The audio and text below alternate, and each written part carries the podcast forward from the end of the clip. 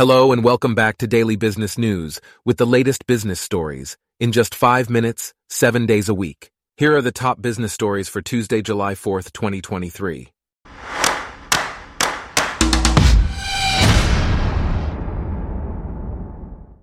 Today's episode is brought to you by Blogcast, your personalized audio feed, available on iPhone and Android. First off, a new report titled The Thermally Conductive Plastics, a Global Market Overview, has been published by Research and Markets dot com. This report reviews and projects the global market for thermally conductive plastics from twenty nineteen to twenty twenty-eight, in terms of value in U S dollars and compound annual growth rates projected from twenty twenty-two through twenty twenty-eight. The demand for T C Ps is led by the Asia-Pacific region, which is also projected to be the fastest-growing market for T C Ps from twenty twenty-two to twenty twenty-eight. The report analyzes the market for different types of plastics and the end-use sectors of thermally conductive plastics in all major regions.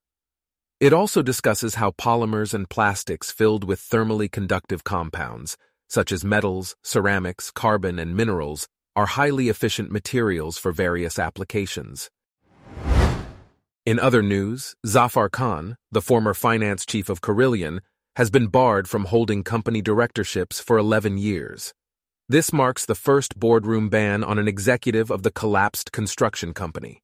Khan, who served as Carillion's finance director before its implosion in early twenty eighteen, provided false and misleading financial information in twenty sixteen, including reporting a pre-tax profit of one hundred forty-six point seven million pounds.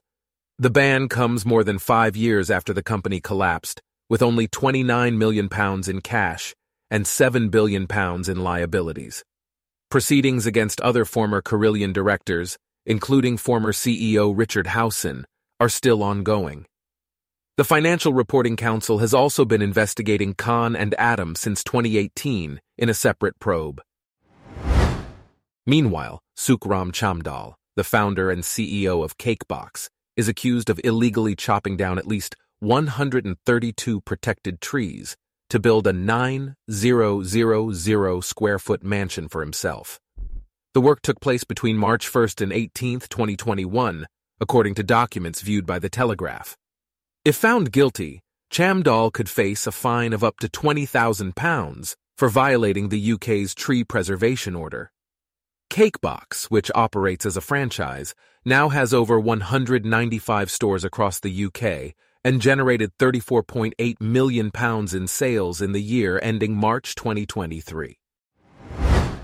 Moving on, StorageMart is expanding its presence in Caldwell, Idaho, with the addition of two managed facilities. StorageMart, the largest privately owned self-storage company in the world, has added two facilities, with a total of one hundred thirty-one thousand six hundred eighty-six square feet of storage and eight hundred twenty-six storage units. These facilities offer standard storage, drive-up storage, and vehicle parking options. The expansion reflects StorageMart's commitment to providing top-notch storage operations and a better experience for customers. The properties offer a range of unit sizes and convenient storage options for hassle-free loading and unloading experiences. StorageMart is known for its clean, well-lit storage units and friendly customer service. With an extensive portfolio of over eight billion dollars in assets and two hundred fifteen thousand storage units worldwide, StorageMart is a reliable partner. In other news, the U S and E U are at an impasse over whether to suspend Donald Trump's Section two hundred thirty-two tariffs on steel and aluminum imports from the E U. The U S plan attempts to address problems in the steel market, but in a way that could create perverse incentives and potentially be declared illegal at the World Trade Organization. The E U would have to surrender its own carbon border adjustment mechanism, which would prevent the U S from using environmental loopholes to justify the tariffs. This impasse creates uncertainty in the transatlantic trade relationship. In a separate development, Tesco has appointed Jerry Murphy, the boss of Burberry, as chairman. Murphy will replace John Allen, who stepped down after misconduct claims that he denies. Allen had been accused of inappropriate behavior and touching a senior Tesco staff member at last year's annual shareholder meeting. The Guardian newspaper also revealed similar accusations against staff at the C B I, triggering a shakeup and a police probe. Allen vehemently denies the claims.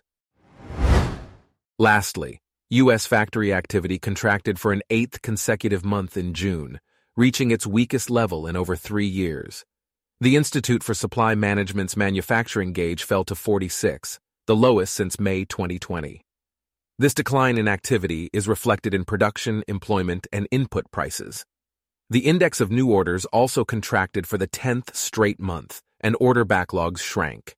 However, recent government data shows healthy business demand for equipment, which could provide some support for manufacturers if sustained. Regional surveys from the Federal Reserve Banks of Dallas, Richmond, and Philadelphia also paint a pessimistic picture of the manufacturing sector. Our top business stories for today are brought to you by Blogcast, your personalized audio feed. Download the free Blogcast app on your iPhone or Android today. If you enjoyed this, please consider listening to our other podcasts: Daily Tech News, Daily Science News, Daily Lifestyle News, and Daily World News. Thanks for listening. Blogcast.